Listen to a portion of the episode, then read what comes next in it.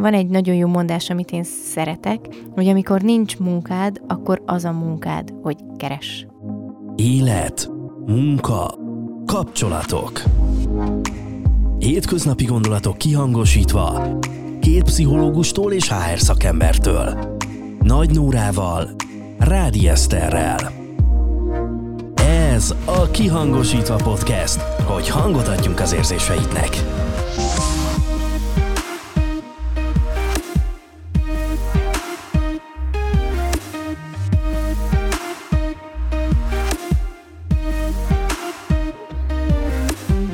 Sziasztok! Ez itt a Kihangosítva következő epizódja, még mindig az elbocsátással foglalkozunk, illetve az elbocsátásnak a következő lépésével. Hogyan indulj el a munkakeresésben? Szia!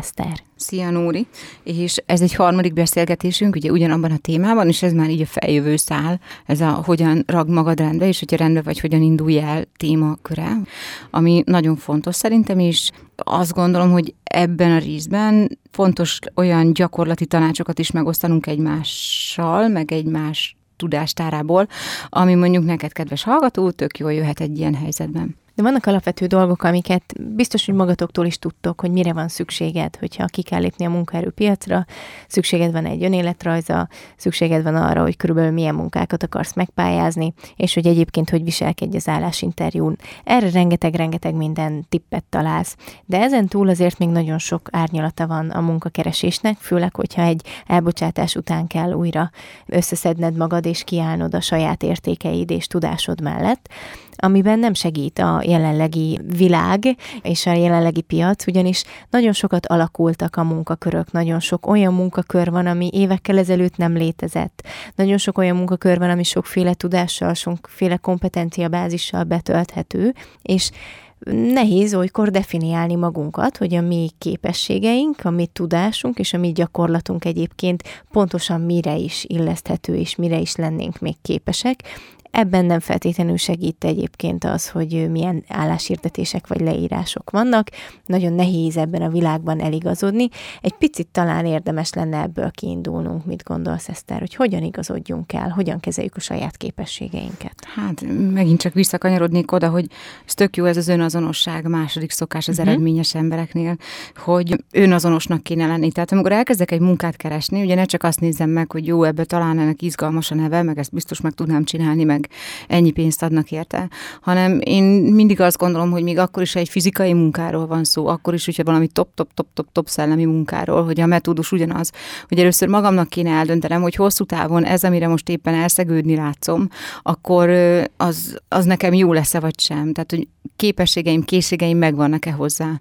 Érdemes lehet egyébként egyszerűen papír ceruzával leülni, vagy akár a gép elé, és összeírni, hogy mi az, amiben jó vagyok. Ebből megkérdezhetjük a szomszédokat, megkérdezhetjük mondjuk a volt munkáltatót, megkérdezhetjük volt munkatársat, vagy családot, hogy mi az, ami egyébként nekem erősségem, mi az, amit jól csinálok, mi az, amit, amit nem. Összeszedhetjük azt is, hogy mi az, amit tanulnom kéne, akár Excelbe jobban bony, belebonyolulni, fontos. vagy mondjuk azt akár, hogy átgondolni, hogy milyen betegségeim vannak, és hogy a betegségeim mentén mondjuk, hogy ha elválok egy olyan fizikai munkát, az most ártani fog, vagy sem, és mondjuk átmenetileg lehet, hogy biztosít valamilyen túlélést, de nem biztos, hogy hosszú távon viszont eléggé adaptívá teszi a fizikumomat, mondjuk arra, hogy hosszú ideig tudjak munkát végezni. Úgyhogy szerintem ezeket érdemes átgondolnunk, akár időt számba rá, vagy szakembert kérni, hogy ezt átbeszéljük, vagy valakivel, teljesen mindegy, vagy magunkkal, és utána, amikor ez megvan, akkor kinyithatjuk az internetet, kinyithatjuk a Facebook oldalt, elmenthatjuk a barátainknak is, hogy munkát keresünk, és elindulhatunk ezen az úton. De ami nagyon fontos, hogy mint munkavállalók én azt gondolom, hogy meg lehet azt kérdezni egy munkáltatótól, vagy egy munkában, hogy mi az a munka, amit pontosan el kell végezni, hogy hogyha lehetőségünk van rá. Főleg akkor, ha mondjuk ismerősön keresztül érkezik a munka. Igen, itt, bocsánat, több olyan pont van, ahol szerintem érdemes megállni, egy kicsit így nyomatékosítani. Egyrészt az, hogy akkor tudjuk, hogy nekünk mink van, ehhez gyűjtsünk információt. Aztán gyűjtsünk arról információt, hogy egyébként mi van a piacon, tehát hogy körülbelül milyen tudásra lenne szükség, hogyha egyébként az állammunkát azt így felvázoljuk magunk előtt, és ezt javasoljuk is. Tehát nem biztos, hogy meg lesz rögtön az álommunka, de azért az, hogy mi az, ami ideális lenne, azt érdemes megfogalmazni. Mert ahhoz képest tudjuk megnézni azt, hogy miben tudok engedni, vagy eltérni, mivel tudok kompromisszumot kötni, elfogadni, és mi az, ami már nem fér bele. És akkor itt jön az, hogy kinyithatjuk az internetet, és meg kell tanulnunk értelmezni azt, amit ott látunk az álláspiacról. Hogy mit akar az, hogy nem tudom, nyitott erőirodában kell dolgozni, vagy mit akar az, hogy ügyfelet kell kezelni, vagy mi van azokban az álláshirdetésekben. Hát, Ez nem hogy... egyszerű feladat, de egy picit ebben is egy ilyen kis tudást összeszedni, hogy na akkor ezek mit is jelentenek, és egyébként arra a kockás füzetes lapra felírt én listámból mihez passzol, és mivel egyáltalán nem fér össze. Igen, és hogy már mondjuk egy bizonyos kor után szerintem belevágni csak úgy, hogy jó, majd megcsinálom én ezt valahogy. Tehát, hogy az meg már nem feltétlenül adaptív. Tehát, hogy tényleg legyen egy önismeretünk arra nézve, hogy mi az, amit szeretnénk elvégezni, és ezért mennyit fogunk kapni. Tehát, hogy valami olyan állást kell találni, amit meg is tudunk csinálni, és annyi pénzt kapunk érte, mennyi számunkra elég és megfelelő. Mondtál még egy másik fontos dolgot szerintem, hogy ma már nincsenek olyan tiszta munkakörök, mint régen, hogy mondjuk évike csak adatot rögzített, mint tudom én, Béla bátyát csak kim volt, és akkor a udvaron sepregetett, hanem most már néha az udvarosnak is van administratív dolga, mert hogy mondjuk le kell írni, hogy hány seprűt használtál, és hogy azt milyen metódusban, vagy miket csinált vele, jó, hát most egy kicsit kisarkítom, de mégis. És van, hogy előfordul, hogy mondjuk az administratív munka mellett nagyon jó kávét kell főzni, kedvesnek meg kell tudni, kell kedvesnek kell, meg kell tudni szervezni mondjuk megbeszéléseket, azokat az emberekkel tudni kell kommunikálni. Tehát én azt gondolom, hogy ma már ez a munka erőpiac ebből a szempontból nem annyira lehatárolt, mint amennyire mondjuk 15-20 éve volt. Igen, tehát próbálunk azért leválasztani HR-esként munkaköröket, kvázi ilyen kereteket, de hogy maga a munkavilága komplexebb lett. Komplexebb skillekre, vagy magyarosabban kompetenciákra van szükségünk, és hogy ebben nagyon sok olyan dolog is beletartozik, amire nem is gondoljuk, hogy erősségünk. Például, hogyha jól beszélünk emberekkel, vagy ha mondjuk mi amúgy tényleg nem szeretünk beszélni emberekkel, akkor ne nézzünk már olyan munkát, ahol amúgy ez kell, meg a sikerességnek a tényezője. És hogyha mondjuk mi szeretünk mozgásban lenni, akkor miért ne vállalnánk el egy ilyen gondnoki munkát, amiben mozgásban kell lenni. De ha meg amúgy nem szeretünk, akkor ne gondolkozzunk abban. Mert... Még akkor se, ha pénzt adnak érte, persze. Így van. És itt azért jönnek az álláskeresési tippek, ugye mindig mindenkinek az jut eszébe, hogy, hogy akkor megnyitom a legnagyobb portálokat, szeretnék itt most egy ilyen nagyon HRS kitérőt tenni, nem mindig a legnagyobb a legjobb, és nem mindig van a legnagyobban fenn az összes munka. Tehát érdemes utána járni annak, hogy mik a kisebb vagy specifikusabb, most már szakterületekre specifikálódott állásportálok is vannak, hogy esetleg nekünk hol érdemes nézegetni, mert vannak kifejezetten, nem tudom, ügyfélkapcsolatra, vannak kifejezetten IT-ra, vannak kifejezetten mérnököknek, tehát hogy vannak speciális álláskereső felületek, érdemes ezeknek utána járni, érdemes ezekben tájékozódni, de hogy itt nem merül ki az álláskeresés, mert itt jön az, amit már többször emlegettél te és Eszter, hogy azért az erőforrásaink között ott vannak a kapcsolataink. És Így hogy van. ezt hogyan tudjuk beépíteni az álláskeresésbe azt a kapcsolati tőkét, amiről sokszor nem is tudjuk, hogy van. Mert én azért azt tapasztalom, főleg fiataloknál, hogy amikor azt mondom, hogy akkor mozgósítsuk a kapcsolati tőkédet, akkor egy ilyen sokkot kapnak, hogy de hát nekem olyanom nincs hát ugye tudatosan kezelve nincs, de azért valamiféle ismerettségi kör mégis van. És ezt az ismerettségi kört lehet szépen, elegánsan, komfortzónán belül is kezelni úgy, hogy esetleg az támogatást vagy erőforrást jelentsen számunkra. Igen, tehát hogy az első lépés az tényleg ez, hogy át kell nézni akkor az álláshirdetéseket, amit mondtál is, hogy nem a legnagyobb portálokon lehet csak a legjobbakat megtalálni, hanem meg kell találnunk mondjuk a kapcsolatainkon keresztül.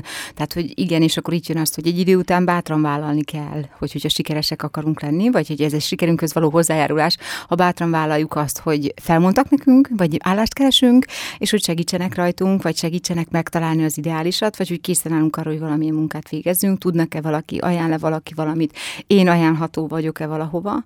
Ez a helyek, szerintem ez nagyon fontos, és akkor esetleg arról is beszélhetünk, hogy ugye nem az van, hogy elküldöm az önéletrajzomat, és akkor letépi a világ az arcát, hogy végre itt vagyok a munkaerőpiacon. Igen, ez a munkaerőpiac nem az a munkaerőpiac. Így van, és akkor elképzelhető, hogy egyik helyről kapunk visszajelzést, hogy köszönjük szépen, nem kérjük, van olyan másik helyről, hogy nem kapunk visszajelzést, van olyan, ahol be fognak minket hívni, és eljutunk az interjúig. Tehát azt gondolom, hogy itt lesz egy olyan időszak, ami nagyon aktív időszak, hogy várjuk a leveleket, nézzük a listákat, izgulunk rajta, hogy hova fognak behívni, az tetszette nekünk, vagy volt-e valami más, ami inkább jobb lett volna, de akkor most ebbe az irányba megyünk tovább.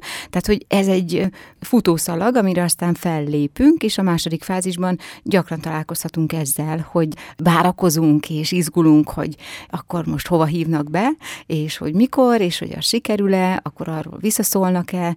Tehát, hogy ez egy ilyen Megint csak egy ilyen hullámvölgy, egy, egy de hogy egy ilyen izgalmas állapot, igen. Igen, és itt ez tulajdonképpen egyfajta ilyen menedzselését is várja a munkakeresésnek. Van egy nagyon jó mondás, amit én szeretek, hogy amikor nincs munkád, akkor az a munkád, hogy keres és hogy ehhez rendezd be a hétköznapjaidat. Tehát, hogy igazából az a napi feladatod, azért kezd fel, hogy ha szól egy ismerős, akkor te rugalmasan oda tudj menni arra a találkozóra, ha valaki kér egy önéletrajzot, azt oda tud adni, ha valahova be kell jelentkezni, akkor legyen időd megcsinálni azt a regisztrációt, stb. stb. Persze mindezt úgy, hogy egyébként ez ne sablonos legyen, tehát hogy te neked legyen magadról egy képed, az legyen fix, de azt tudd, hogy ezt hogyan kommunikálod az egyik fajta munkánál, és hogyan kommunikálod a másik fajta munkánál, ne az legyen már az önéletrajzon, hogy jelentkezik az adminisztrációs állásra, és közben meg ez már nem az. Tehát, hogy, hogy azért legyen a kettő között különbség, és legalább annyira vedd a fáradtságot, hogy megnézed, hogy hova mit és milyen címre küldöd. És akkor ugye itt jön az, hogy hogyha bizonytalanok vagyunk abban, hogy hogyan írunk önéletrajzot, akkor ne átalkodjunk meg segítséget kérni, tehát hogy akár ismerősöktől, gyerekeinktől, felnőttektől, rokonoktól az interneten találni nagyon jókat, mert azért ma már azt mondani, hogy hát valamit úgy összedobtam, az nem az túl... Elég ciki. Igen, meg hát attól a nagy reményeket nem kell hozzáfűzni, leírtam a nevemet, meg hát ugye más szokások is vannak, ugye, hogy például a születési dátumot már nem mindenhol szokták kérni, mert a munkahelyi tapasztalat lehet, hogy számít. Odaírjuk, hogy erről külön beszélgettünk, a hobbit például. Tehát, Igen. hogy ezek mind apróságok, de mégis nagyon fontosak, vagy akár akik mondjuk úgy keresnek munkát, hogy online portálokon keresztül, hogy ugye mit írnak le magukról, mit jelentetnek meg. Tehát, hogy ez nagyon összetett, én azt gondolom, hogy egy jól megírt önéletrajz, ami látszik rólunk, akik tényleg vállalható és mi vagyunk, a siker egyik kulcsa. Tehát az, hogy, a ARS, vagy az, aki vizsgáztat minket, azzal kezd, hogy hát a másra számít számítottam az önéletrajz alapján, az... Ez ritkán hangzik el pozitív Igen, ezt nem vegyétek pozitív visszajelzésnek, és van is ilyen, tehát hogy az önéletrajzon túl az egy dolog, hogy arra felkészülsz, készülj fel arra is, hogy egyébként személyesen hogyan mutatod meg magad. Ez nem azt jelenti, hogy ki kell bújnod a bőrödből, és ezen túl, ha neked nem is komfortos, akkor is a PR megtestesítőjének kell lenned, mert nem feltétlenül. Tehát, hogyha neked nem a PR az erősséged, akkor ne húzd fel magad abba az irányba, mert nem leszel hiteles, de azt, ami vagy, azt tud kezelni és helyén kezelni. Tehát egy szerény ember, egy introvertált ember is tud nagyon sikeres lenni egy interjún, főleg egy profi HRS-sel. De ez nem azt jelenti, hogy, hogy úgy kell oda menni, hogy figyelj, én nekem igazából mindegy, hogy mit kérdeznek, mert akkor se szeretek megszólalni, hanem azért úgy nagyjából tudom, hogy mire mit szeretek válaszolni, vagy mire mit szeretnék válaszolni, vagy mit szeretnék magamról elmondani. Tehát ebben legyünk tudatosak. És itt ebben az esetben, amikor egy elbocsátás utáni munkavállalásról van szó, igenis, tessék kérem felkészülni felkészülni arra a kérdésre is, hogy mi az oka az álláskeresésnek. Mm-hmm, persze, Mert ez egy kritikus igen. kérdés, és igen, el fog hangzani, és teljesen jogosan fog elhangzani. És erre nem elegáns válasz, ha elkezdem szidni az előző munkáltatót, mert nem értékelt engem, mert engem mert így, mert elrontották meg. Tehát e- ez senkinél nem lesz egy jó hát ajánló. Ugye lehet, hogy azt gondolja majd a jövendőbeli munkáltató, hogy jaj, akkor rólam is ilyeneket fog mondani, ez nem jó nem Igen. jó.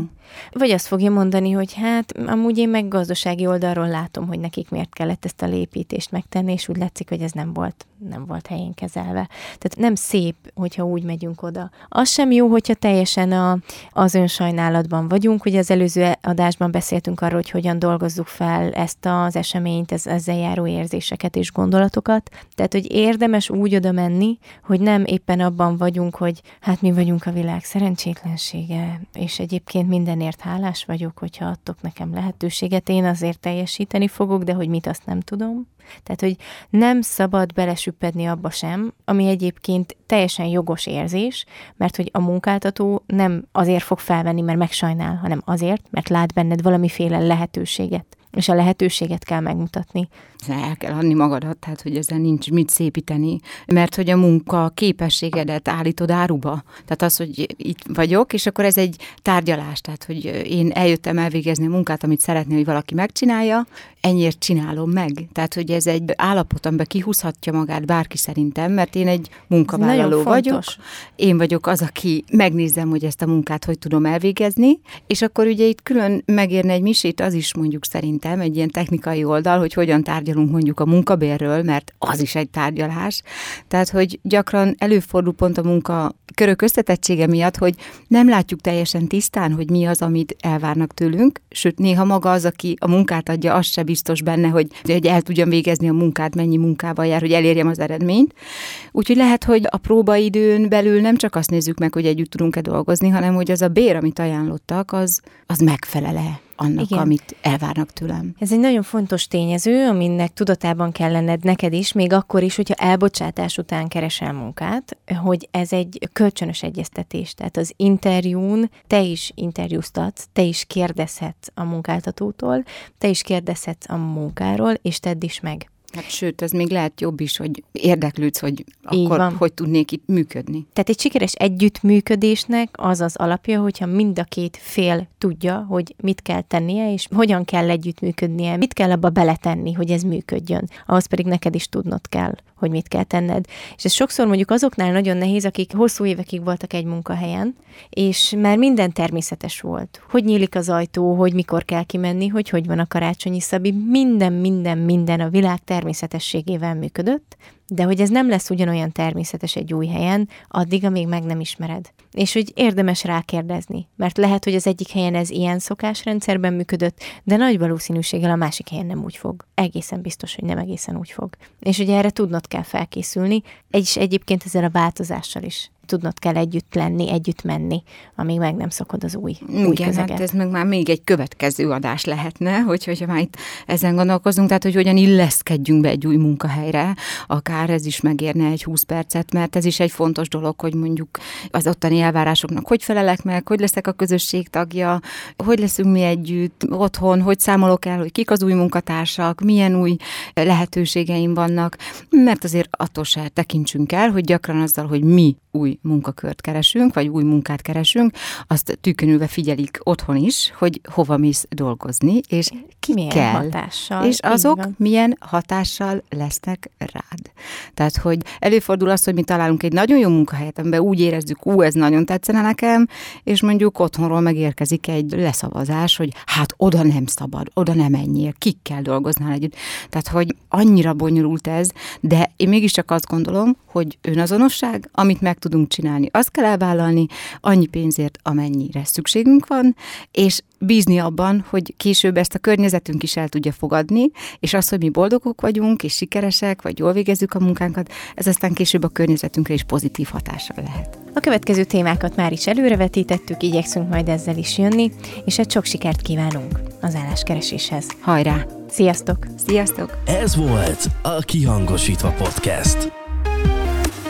Keresd további epizódjainkat, és beszélgessünk kihangosítva az életedről, a munkádról és a kapcsolataidról.